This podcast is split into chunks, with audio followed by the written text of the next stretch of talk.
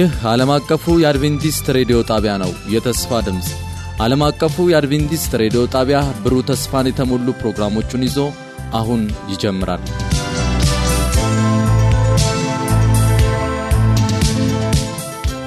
በጌታ የተወደዳችሁና የተከበራችሁ የዘወትር አድማጮቻችን እንደምን አደራችሁ። ይህ ፕሮግራም ከዓለም አቀፍ አድቬንቲስት ሬዲዮ ዘወትር ማለዳ ወደ እናንተ የሚደርስ ነው። ዛሬ በሚኖረን ቆይታ ሳምንታዊውን የመንፈስ ሰይፍ የተሰኘውን ፕሮግራም ይዘንላችሁ ቀርበናል። ስለ አብሮነታችሁ ጌታ ይባርካቸው እያል በቀጥታ ወደ መልእክቱ እንተላለፋለን። በስልክ መስመራችን 0115511199 በመደወል በመልእክት ሳጥን ቁጥራችን ደግሞ ዓለም አቀፍ አድቬንቲስት ሬዲዮ የፖስታ ሳጥን ቁጥር 145 አዲስ አበባ ብላችሁ በመጻፍ አስተያየቶቻችሁንና ጥያቄዎቻችሁን ብታደርሱን ልናስተናግዳችሁ በደስታ እንጠብቃችኋለን። ደውሉልን፣ ጻፉልን። ወደ ፕሮግራሙ እንተላለፍ። ጌታ ይባርካችሁ።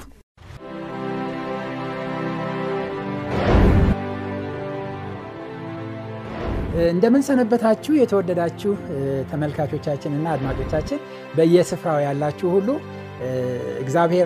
እግዚአብሔርን እጅግ አድርጌ አመሰግናለሁኝ። እንደገና ደግሞ አብረን የመጽሐፍ ቅዱስ ጥናትን ለማጥናት ይህንን ጊዜ እግዚአብሔር ስለሰጠን እግዚአብሔር የተመሰገነ ይሁን። ባለፈው ጊዜ እንደጀመረው እንደጀመርነው አፖካሊፕስ በሚል ርዕስ የመጽሐፍ ቅዱስ ጥናትን እያደረግን ያለ ነው። ይህ ክፍል እጅግ በጣም ክቡር የሆነና ታላቅ በረከት ያለበት ክፍል እንደመሆኑ መጠን እግዚአብሔር በበረከቱ እንዲጎበኘን ዛሬም እንደለመድነው በእግዚአብሔር ዙፋን ፊት ተንበርክኬ እናንተን በያላችሁበት ሆናችሁ በጸሎት አብረን ወደ እግዚአብሔር እንድንቀርብ እጋብዛችኋለሁ። እንጸልይ። ቅዱስና ዘላለማዊ የሆንክ ቸርና ሩሩ ፈቃር አባት ክቡር የሆነውን ታላቁን ያንተን ቃል ልንከፍት በፊትህ ቀርበናል። ይህንን ከማድረጋችን በፊት ግን እንደ ተስፋ ቃልህ መሰረት ቃልህን እንድትገልጽልንና እንድታበራልን የምትልከውን ታላቁን ቅዱስ መንፈስህን ደግሞ ድምፅ እንድንሰማ እኔና በያሉበት ሆነው ይህንን ፕሮግራም የሚከታተሉት ወገኖቼ ከበረከትህ ተካፋይ እንድንሆንና ወደ እውነት ሁሉ እንድትመራን መንፈስህን ልከህ እንድታሳውቀን እነሆ በተከበረው ዙፋን ፊት ቀርበናል። አባት ሆይ አንተ በተለየ ሁኔታ ይህንን ጊዜ እንድትባረክ እለምንሃለሁ። አብረህን ሁን፣ በረከትህን አትረፍርፈ ስጠን። እንግዲህ ማስተዋልና ጥበብን ጨምርልን፣ በክርስቶስ ኢየሱስ ስም አሜን። ባለፈው እንደጀመር ነው አፖካሊፕስ ማለት መገለጥ ወይም ራይ ማለት እንደሆነ ተመልክተናል።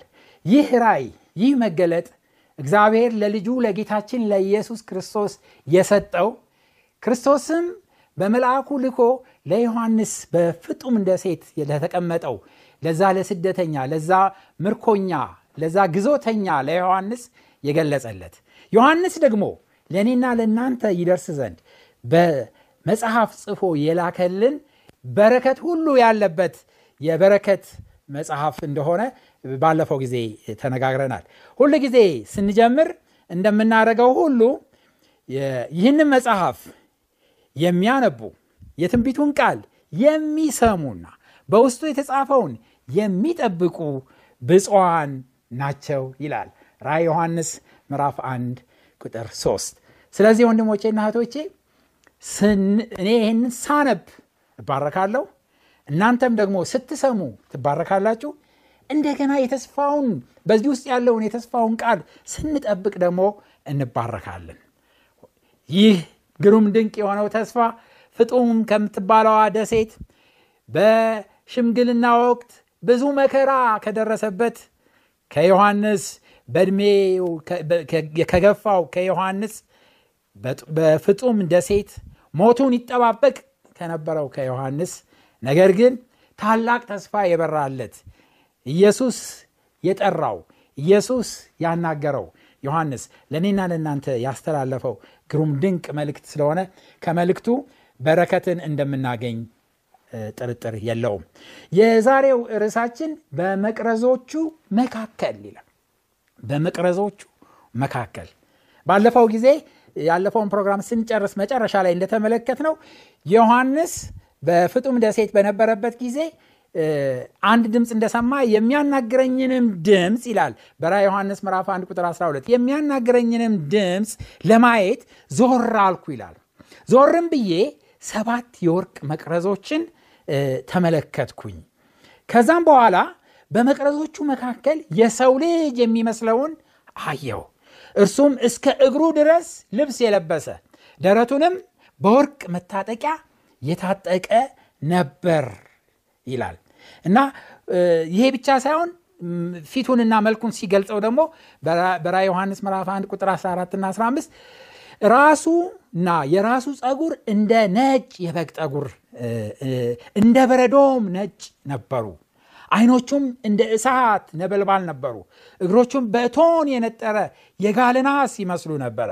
ድምፁም እንደ ብዙ ውሃዎች ድምፅ ነበር ይላል። ግሩም ድንቅ የሆነው የኢየሱስ መገለጽ። በቀኝ እጁ ደግሞ ሰባት ከዋክብት ነበሩ። ከአፉም በሁለት ወገን የተሳለ ስለታም ሰይፍ ወጣ። ፊቱም በኃይል እንደሚያበራ እንደ ፀሐይ ነበረ። wow! ይህንን ትልቅ ትንግርት ትልቅ መገለጥ እኛ ራሳችን በምናነብበት ጊዜ መጽሐፉ እንደተናገረን በረከትን እናገኛለን ጌታችን ኢየሱስ ክርስቶስ በምን አይነት ሁኔታ ነው የተገለጸለት? በጣም የሚያስገርም ነው። እና ሁኔታ ሁሉ አንድ አይነትን ነገር ያሳስባል። የለበሰው በፍታ ልብስ እንደገናም ደግሞ የታጠቀው የወርቅ መታጠቂያ ምንም ጥርጥር የለውም። ይህ ካህናቶች ወይም ሊቀ ካህናቶች ያደርጉት እንደነበረ እንደሆነ እንመለከታለን። ይህ ዋና ነገር ነው ጳውሎስ ሲናገር ሳለ በህብራውያን ምዕራፍ 1 ቁጥር 8 አንድና ሁለት ከተናገርነው ውም ዋና ነገሩ ይህ ነው። በሰማይ በግርማው ዙፋን ቀኝ የተቀመጠ እንዲህ ያለ ሊቀ ካህን አለን። እርሱም የመቅደሱና የእውነተኛይቱ ድንኳን አገልጋይ ነው። እርሷም በሰው ሳይሆን በእግዚአብሔር የተተከለች ናት ይላል። ወንድሞችና እህቶቼ ጌታችን ኢየሱስ ክርስቶስ ለዮሐንስ ሲገለጽለት ጳውሎስ አስቀድሞ የተናገረውን ወይም ጳውሎስ ሲናገር የምናውቀውን ሁኔታ እያረጋገጠለት ነው ያለው። በሰማይ በግርማው ዙፋን ቀኝ የተቀመጠ እንዲህ ያለ ሊቀ ካህን አለን ይላል እና በሰማይ ሊቀ ካህን አለን። ስለዚህ ለዮሐንስ በወርቅ መታጠቂያ ታጥቆ የታየው ክርስቶስ ኢየሱስ የሊቀ ካህንነት ልብስ ለብሶ እንደተገለጸለት እንመለከታለን። በዚሁ በዕብራውያን መጽሐፍ ምዕራፍ ዘጠኝ ላይ ደግሞ ሄደን በምንመለከትበት ጊዜ ምዕራፍ ዘጠኝ ከቁጥር 11 ጀምሮ እንደዚህ ይነበባል። ነገር ግን ይላል ክርስቶስ ይመጣ ዘንድ ላለው መልካም ነገር ሊቀ ካህን ሆኖ በምትበልጠውና በምትሻለው በእጅም ባልተሰራችው ማለትም ለዚህ ፍጥረት ባልሆነችው ድንኳን የዘላለም ቤዛነት አግኝቶ አንድ ጊዜ ፈጽሞ ወደ ቅድስት በገዛ ደሙ ገባ እንጂ በፍየሎችና በጥጆች ደም አይደለም ይላላል። ጌታችን ኢየሱስ ክርስቶስ ከሞተ በኋላ ከሞት ከተነሳ በኋላ በመስቀል ላይ የፈሰሰውን የራሱን ደም ይዞ በእጅ ወዳልተሰራች ቤተ መቅደስ በሰማይ ወዳለች ወደዛ እንደገባ የእግዚአብሔር ቃል ያረጋግጠልናል ወደ ቤተ መቅደስ ውስጥ ነው የገባው። ለእኛ ሊታይ ነው የገባው። እና ሊቀ ካህናችን ሆኖ ነው ክርስቶስ ኢየሱስ ወደ ቤተ መቅደስ ውስጥ የገባው። ስለ ሊቀ ካህናት በምንመለከትበት ጊዜ መጽሐፍ ቅዱሳችን ሊቀ ካህንነትን በሚመለከት የመጀመሪያው ሊቀ ካህን አሮን እንደሆነ እናስታውሳለን። እና በዘላውያን ምዕራፍ 1633 እስከ 34 ላይ ሄዳችሁ በምትመለከቱበት ጊዜ እንደዚህ ይላል። ለቅድስተ ቅዱሳኑ ያሰሬይ ለመገናኛው ድንኳን ለመሰዊያውም ያሰሬይ ለካህናቱም ለጉባኤውም ለህዝቡም ሁሉ ያሰሬይ ይህም አንድ ጊዜ በዓመት ለእስራኤል ልጆች ስለ ኃጢአታቸው ሁሉ ያሰርይ ዘንድ የዘላለም ስርዓት ይሁንላችሁ። እግዚአብሔርም ሙሴን እንዳዘዘው እንደዚሁ አደረገ። ሊቀ ካህኑ ከሌሎች ካህናቶች የተለየ ስራ እንደነበረው መጽሐፍ ቅዱሳችን ይናገራል። እና ሊቀ ካህኑ አመቱን ሙሉ ሰዎች እየመጡ ሲናዘዙት የነበረ ኃጢአትና በግ እየተሰዋ ደሙ ወደ ቤተ መቅደስ ውስጠኛው ክፍል ገብቶ በመጋረጃው ላይ የተረጨ ኃጢአታቸው ወደ መቅደሱ ሲተላለፍ የቆየውን ሁሉ የአመቱን ሁሉ ጠቅላላውን ሁሉ የቤተ መቅደሱን የመገናኛ ድንኳኑን የጠቅላላ የመሰዊያውን ሁሉ ኃጢአት የሚያሰሪ የሁሉንም ኃጢአት የሚያሰሪ ሊቀ ካህን እንደሆነ ይህንን አገልግሎቱን ደግሞ በአመት አንድ ጊዜ እንደሚያደርግ መጽሐፍ ቅዱስ ይናገራል። ከዚሁ ጋር ጨምረን በምንመለከትበት ጊዜ የመጀመሪያው ሊቀ ካህን አሮን ሲያደርገው የነበረውን አይነት ስርዓት እንመለከታለን። በዘጻት ምዕራፍ 28 ቁጥር 29 እና 30 አሮንም ወደ ቤተ መቅደሱ በገባ ጊዜ በእግዚአብሔር ፊት ለዘላለም መታሰቢያ የእስራኤል ልጆችን ስም ስሞች በፍርድ በደረቱ ኪስ ውስጥ በልቡም ይሸከም። በፍርዱ በደረቱ ኪስም ውስጥ ኦሪምና ቱሪምንም ታደርጋለህ። በእግዚአብሔርም ፊት በገባ ጊዜ በአሮን ልብ ላይ ይሆናሉ። አሮንም በእግዚአብሔር ፊት ሁል ጊዜ የእስራኤል ልጆችን ፍርድ በልቡ ላይ ይሸከማል። በጣም የሚደንቅ ነው እና ካህናቱ በተለይ ሊቀ ካህኑ በዚህ በደረቱ ላይ አስራ ሁለት የከበሩ ድንጋዮች የሚቀመጡበት ስፍራ እንዳለ እንመለከታለን። እነዚህ አስራ ሁለት ድንጋዮች የከበሩ ድንጋዮች እንቆ አልማዞች ናቸውና እነዚህ አስራ ሁለቱ አስራ ሁለቱን ነገዶች ይወክላሉ። የእስራኤል አስራ ሁለት ነገዶችን ይወክላሉ። እና እነዚህን ተሸክሞ ነው የሚገባው ወደ ቅድስተ ቅዱሳኑ ውስጥ። ጌታችን ኢየሱስ ክርስቶስ ሊቀ ካህናችን ነው በምንልበት ጊዜ ጳውሎስ ሊቀ ካህን ሆኖ ዘላለማዊ ሊቀ ካህንን ተሹሞ ወደ ሰማይ ወደ ቅድስት በእጅ ወዳልተሰራች ቤተ መቅደስ ውስጥ ገባ በሚልበት ጊዜ እኔና እናንተን ሃሌሉያ! እያንዳንዳችንን አንቺን ወንድሜን አንተን እኔን ተሸክሞ ወደዛ ወደ ተቀደሰው ስፍራ ካህኑ እንዳስገባን መጽሐፍ ቅዱሳችን ይናገረናል። ስለዚህ ክርስቶስ ኢየሱስ ሊቀ ካህን ሆኖ ለእኛ ሊታይ ዋጋ እንደከፈለ የገዛ ደሙን ይዞ የጥጃዎችን የበጎችን ደም አይደለም የገዛ ደሙን ይዞ ወደዛ ገባ። በእግዚአብሔር ቀኝ ቆመ።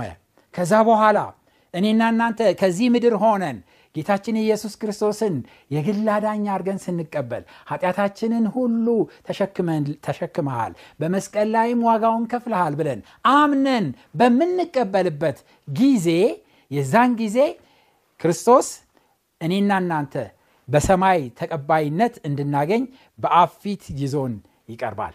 ለዛን ጊዜ ያሳውቃል እንዲህ ብሎ እነዚህ ሊጸድቁ ይገባቸዋል። ኃጢአተኞች አይደሉም ምን ኃጢአተኞች ናቸው። ነገር ግን የኃጢአታቸውን ዋጋ የሚፈለገውን ፍርድ እና የሚፈለገውን የሚከፈለውን ዋጋ እኔ ከፍዬላቸዋለሁ። ማረጋገጫውስ ምንድን ነው ይኸው ደሜ የፈሰሰው። ይኸው ደሜ የፈሰሰላት። ይኸው ደሜ የፈሰሰለት። ስለዚህ ዋጋው ተከፍሏል ብሎ ክርስቶስ ኢየሱስ ይህንን ያሳውቅልናል። በሰማይ ሆኖ ሊቀ ካህናችን ሆኖ ብዙ ጊዜ አንዳንድ ምሁራንና አንዳንድ ሰዎች ይሄ ነገር ቅር ያሰኛቸዋል። ይሄ ምንም ቅር ሊያሰኘን አይገባም። ምክንያቱም ሊቀ ካህናችን ነው ክርስቶስ ኢየሱስ። የእኛን ኃጢአት የሚያሰርልኝ ነው። በሰማይ ሆኖ ይህንን ታላቅ ተግባር እያከናወነ መሆኑን ማመንና መቀበል ይኖርብናል። ይሄንን ካልተቀበልን ክርስቶስ ሊቀ ካህን አይደለም። በደሞ አማካኝነት ዋጋውን በመቅደስ ውስጥ በማቅረብ በሰማያዊ መቅደስ ውስጥ በማቅረብ ያስታረቀን አይደለም አንቀበልም የምንል ከሆነ ደህንነትን እየጣልን ነው ያለ ነው ወንድሞቼ እናቶቼ አደገኛ ነገር ነው አደገኛ ነገር ነው። ስለዚህ ክርስቶስ የራሱን ደም ይዞ በአብ ፊት ስለ እኔና ስለ እናንተ ዋጋውን የሚያሳይ በዛ አማካኝነት የሚያስታርቀንና ጻድቅ እንድንሆን እና የዳን እንድንሆን የሚያረጋግጥልን ሊቀ ካህናችን ጌታችን ኢየሱስ ክርስቶስ ነው። በጥንት ጊዜ እስራኤላውያን በዘጻት መጽሐፍ ላይ ለሙሴ ለመጀመሪያ ጊዜ እግዚአብሔር ቤተ መቅደስ እንዲሰራ ሲያዘው በዚህ አይነት መንገድ ነበረ ቤተ መቅደሱን የሰራው እና በጣም አርጎ ነው የሚናገረው እግዚአብሔር ለሙሴ ወደ ተራራ ላይ አወጣው። ከዛ በኋላ ዮሐንስ አሁን ራይ እያየን ያለውና ልክ ዮሐንስ ራይ እንደሚያይ አይነት እሱም በራይ የሰማይን ቤተ መቅደስ ገልጾ አሳየው። ተጠንቅቀ ተመልከት አለው። ተጠንቅቀ ተመልከት፣ ምክንያቱም እያንዳንዱ ነገር ስህተት እንዳይኖረው ባየው መሰረት በጥንቃቄ ስራው ብሎ የሰማይን ቤተ መቅደስ ሞዴሉን አሳየውና እሱ ደግሞ ያንን በምድር ላይ ሰራ እና ሲሰራ ሳለ ቤተ መቅደሱ እንደምታዩት ዙሪያውን ታጥሯል። አጥር ከዛ የቤተ መቅደሱ በር አለ። አንድ በር ነው ያለው። መግቢያው በር አንድ ነው። እሱም በበሩ ኃጢአተኛው ሰው ኃጢአት በሚሰራበት ጊዜ ወይም ኃጢአቱን ሊናዘዝ ሲፈልግ ንጹሕ የሆነች እና ምንም ነቁጣ የሌለባትን በግ ይዞ በዚህ በበር ይገባል። ከዛ በኋላ በካህኖቹ አስተናጋጅነት አማካኝነት እጁን ጭኖ ኃጢአቱን ንጹሕ በሆነችውና የዋህ በሆነችው በግ ላይ ኃጢአቱን ይናዘዛል።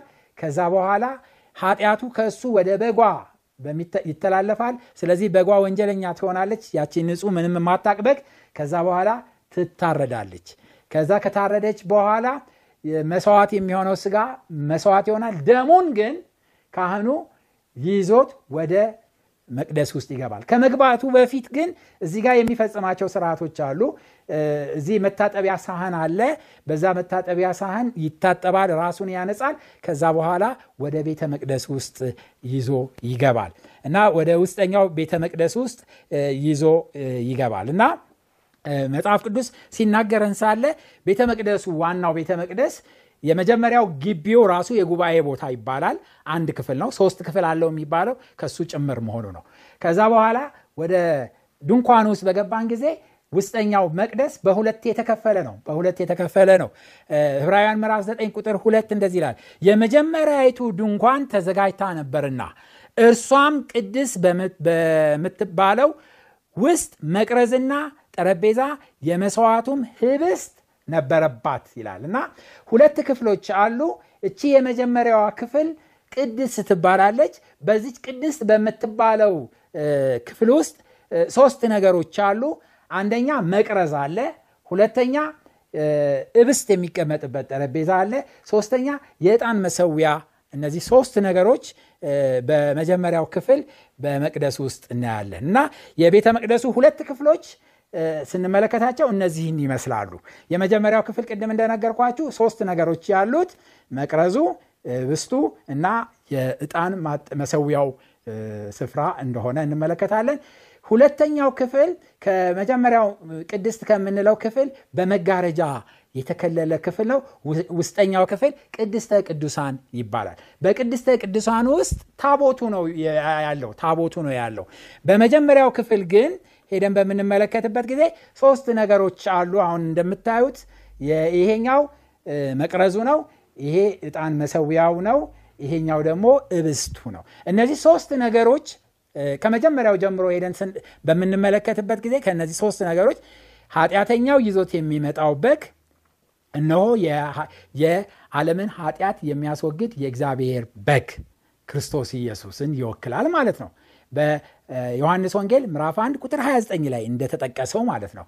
ስለዚህ ያ በግ ነው የዋህ በግ ኃጢአት የሌለበት በግ ጌታ ኢየሱስ ክርስቶስ የሁላችንን ኃጢአት በእርሱ ላይ አኖረበት ይላል ኢሳያስ 53 ከዛ በኋላ ተጨነቀ፣ ተሰቃየ፣ አፉንም አልከፈተም። ለመታረድ እንደሚነዳ ጠቦት በሸላቶቹ ፊት ዝም እንደሚል በግ እንዲሁ አፉን አልከፈተም። በማስጨነቅና በፍርድ ተመቶ ከሕያዋን ምድር ተወገደ ይላል ኢሳያስ ምዕራፍ 53 ቁጥር 8 ሄደን በምናነብበት ጊዜ ያ በግ ጌታችን ኢየሱስ ክርስቶስን ይወክላል። ከዛ በኋላ ወደ ውስጠኛው ክፍል በምንገባበት ጊዜ ሶስት ነገሮች አሉ ብለናል። የመጀመሪያው መቅረዙ ነው። መቅረዙን በምንመለከትበት ጊዜ ክርስቶስ ኢየሱስን ይወክላል። እሱ የዓለም ብርሃን ነው። ጌታችን ኢየሱስ ክርስቶስ የዓለም ብርሃን፣ መቅረዙ የዓለም ብርሃን የሆነውን ክርስቶስን ይወክላል። እንደገና እብስቱ እኔ የህይወት እንጀራ ነኝ ይላል። የህይወት እንጀራ ነኝ። እብስቱ ወይም እንጀራው የክርስቶስ ኢየሱስን እሱም ይወክላል። እንደገና ዕጣኑ ዕጣኑ የቅዱሳን ጸሎት ወደ ሰማይ የሚያደርገውን የቅዱሳን ጸሎት ይወክላል ጸሎትን ይወክላል መጽሐፍ ቅዱሳችን ወደፊት ይሄንን በሚመለከት የገፋን በምናጠናበት ጊዜ በዝርዝር እንመለከታለን እና ዕለት ዕለት ካህናቶች በመጀመሪያው ክፍል ከዚህ ከመጋረጃው ወዲህ ባለው ታቦቱ በሌለበት በእነዚህ ሶስት ነገሮች ባሉበት ክፍል ገብተው ዕለት ዕለት ያገለግሉ ነበረ ካህናቶች። ሊቀ ካህኑ ብቻ ግን ሊቀ ካህኑ ብቻ ግን በአመት አንድ ቀን መጋረጃውን ከፍቶ በውስጠኛው ታቦቱ ባለበት ክፍል ገብቶ የቤተ መቅደሱንን የህዝቡን ኃጢአት ሁሉ ያሰርይ ነበረ። ሊቀ ካህኑ ሁለቱንም ክፍል የማገልገል ስልጣን አለው። በሁለቱም ክፍል ውስጥ ያልፋል። በሁለቱም ክፍል ውስጥ ይመላለሳል። ስለዚህ አሁን እንደምንመለከተው ዮሐንስ ክርስቶስ ኢየሱስን የተመለከተው ቅድም እንዳነበብ ነው በመቅረዞቹ መካከል ሆኖ ነው የተመለከተው። በመቅረዞቹ መካከል ሆኖ ነው የተመለከተው። ይህ ማለት በመጀመሪያው ክፍል በቅድስት ውስጥ ክርስቶስ ኢየሱስ በመቅረዞቹ መካከል ሆኖ እንደተመለከተው እንመለከታለን ይህ እርግጥ ነው። ክርስቶስ ኢየሱስ ሊቀ ካህን አይደለም ብሎ የሚያስተምር ካለ መጽሐፍ ቅዱስን እየተቃረነ ነው ያለው ማለት ነው። መጽሐፍ ቅዱስን አልተቀበለም ማለት ይቻላል። ምክንያቱም በጣም በጣም ዋና ነገር እንደሆነ ጳውሎስ ይናገራል። በህብራውያን ምዕራፍ 8 ቁጥር አንድ ላይ ከተናገርነው ወይም ዋና ነገሩ ይህ ነው። በሰማይ አት በግርማው ዙፋን ቀኝ የተቀመጠ እንዲህ ያለ ሊቀ ካህን አለን። ኢየሱስ ይሄ ኢየሱስን ዝቅ የማድረግ ጉዳይ አይደለም።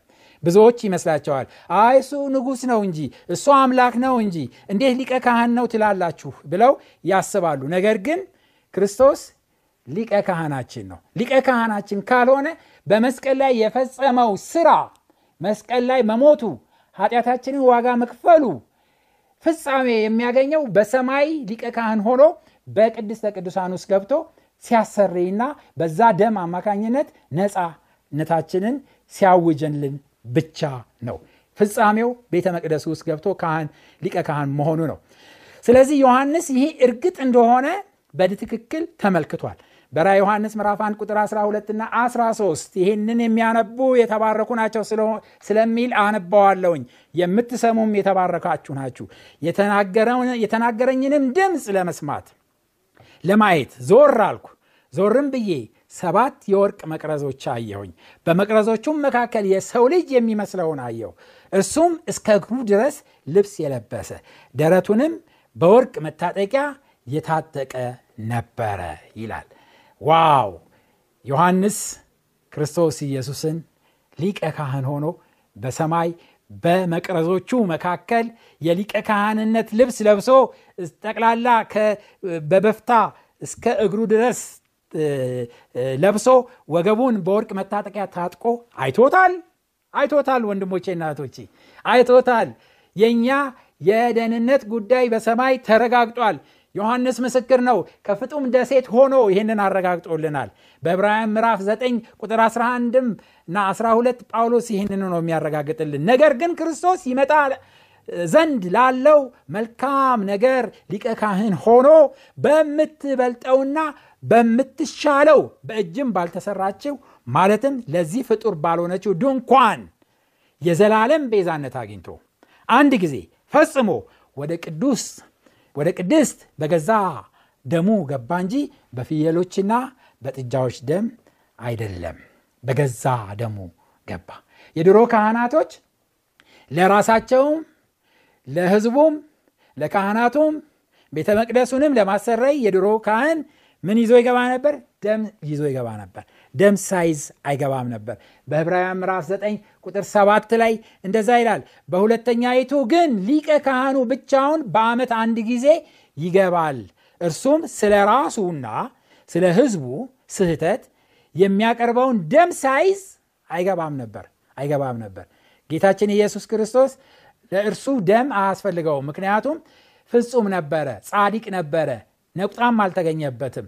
ስለዚህ ለእኔና ለእናንተ ግን የራሱን ደም በቀራኒዮ መስቀል ላይ አፍሶ ያንን ይዞ ወደ ተሻለውና ወደምትበልጠው ወደ ሰማያዊ ቤተ መቅደስ እንደገባ እንመለከታለን ክርስቶስ አሁን በሰማያዊ ቤተ መቅደስ ነው ስለ እኔና ስለ እናንተ እየታየ መማለድ የሚለውን ብዙ ጊዜ ቃሉ ትንሽ አሻሚ ነው። ማስታረቅ ብንለው የበለጠ ይሆናል። ምክንያቱም ክርስቶስ ፈቅዶ ነው እኮ ማንም አልጠየቀውም ወይም ማንም አልለመነውም። እግዚአብሔርም ተለምኖ አይደለም። ነገር ግን ማንም ሳይጠይቀው ነው ለእኔና ለእናንተ ክርስቶስ ኢየሱስን ልጁን አንድ ልጁን የላከልን። ስለዚህ መማለድ የሚባለው ነገር የለም። ነገር ግን እዚህ ላይ የምንመለከተው ትልቁ ነጥብ ምንድን ነው? ማስታረቅ የሚለውን ነው የምንመለከተው። ለማስታረቅ ደግሞ ዋጋ መከፈል አለበት።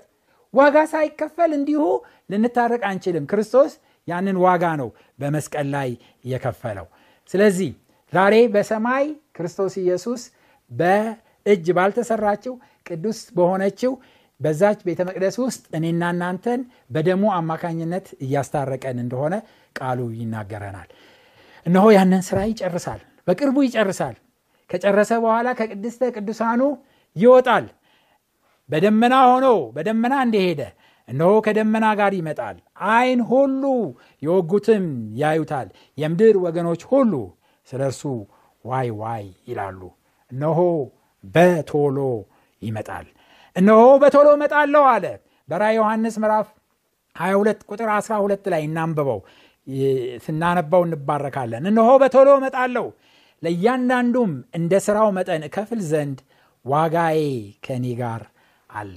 ወንድሞቼና እህቶቼ ክርስቶስ ለእያንዳንዱ እንደ ሥራው የሚከፍለው መቼ ነው? በሚመጣበት ጊዜ ነው። የዛን ጊዜ ነው፣ አሁን አይደለም።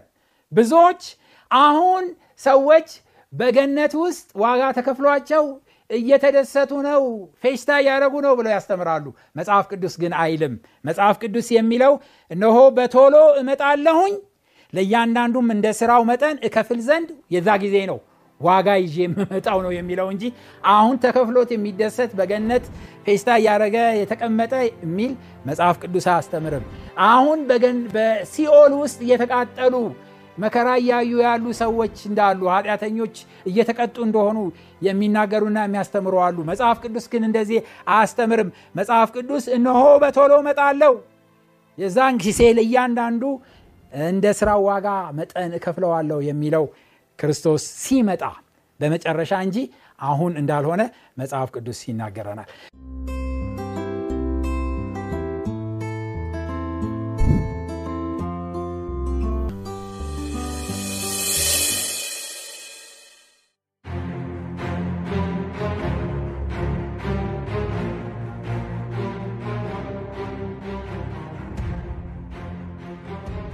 በነበረን ቆይታ እንደተባረካችሁ ተስፋ እናደርጋለን። ቀጣዩን ክፍል ሳምንት ይዘን እንደምንቀርብ ቃል እንገባለን። ለሚኖራችሁ ማንኛውም አስተያየት የስልክ መስመራችንን 0115511199 የመልእክት ሳጥን ቁጥራችንን ዓለም አቀፍ አድቬንቲስት ሬዲዮ የፖስታ ሳጥን ቁጥር 145 አዲስ አበባ በማለት ደውሉልን፣ ጻፉልን ስንል ልናስተናግዳችሁ በደስታ በመጠባበቅ ነው። ጌታ ኢየሱስ ይባርካችሁ።